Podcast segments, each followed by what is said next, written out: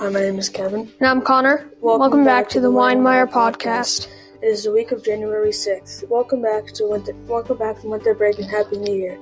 This week on Monday we drop A period. On Tuesday we drop D period, and on Wednesday we drop C period.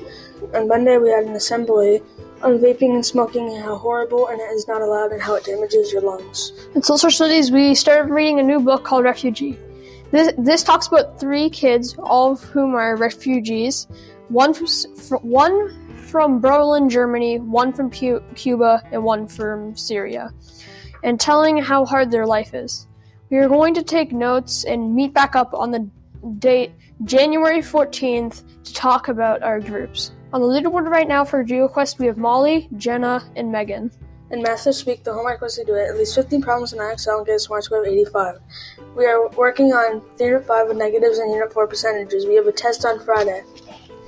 In ELA this week, we are working on the thesis, essays, and statements. We have a quiz next Monday on thesis stuff. In science, we are working on greenhouse gases, the sun's energy in the atmosphere, and how it affects our Earth.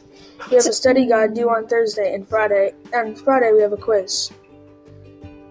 In Senora Will's class, we are working on pets in Mexico and Spain.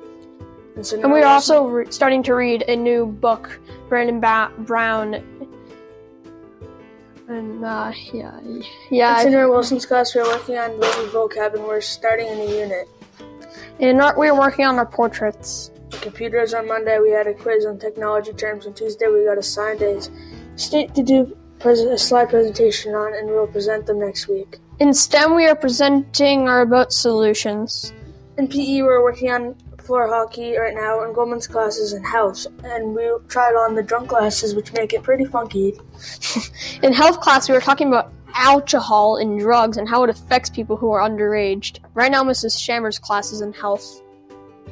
Fun fact of the week: Did you know that a single strand of spaghetti is called a spaghetto? Don't forget to grab all your materials for class and don't forget your Chromebooks in the morning. Be careful with your Chromebooks. Have a wonderful week.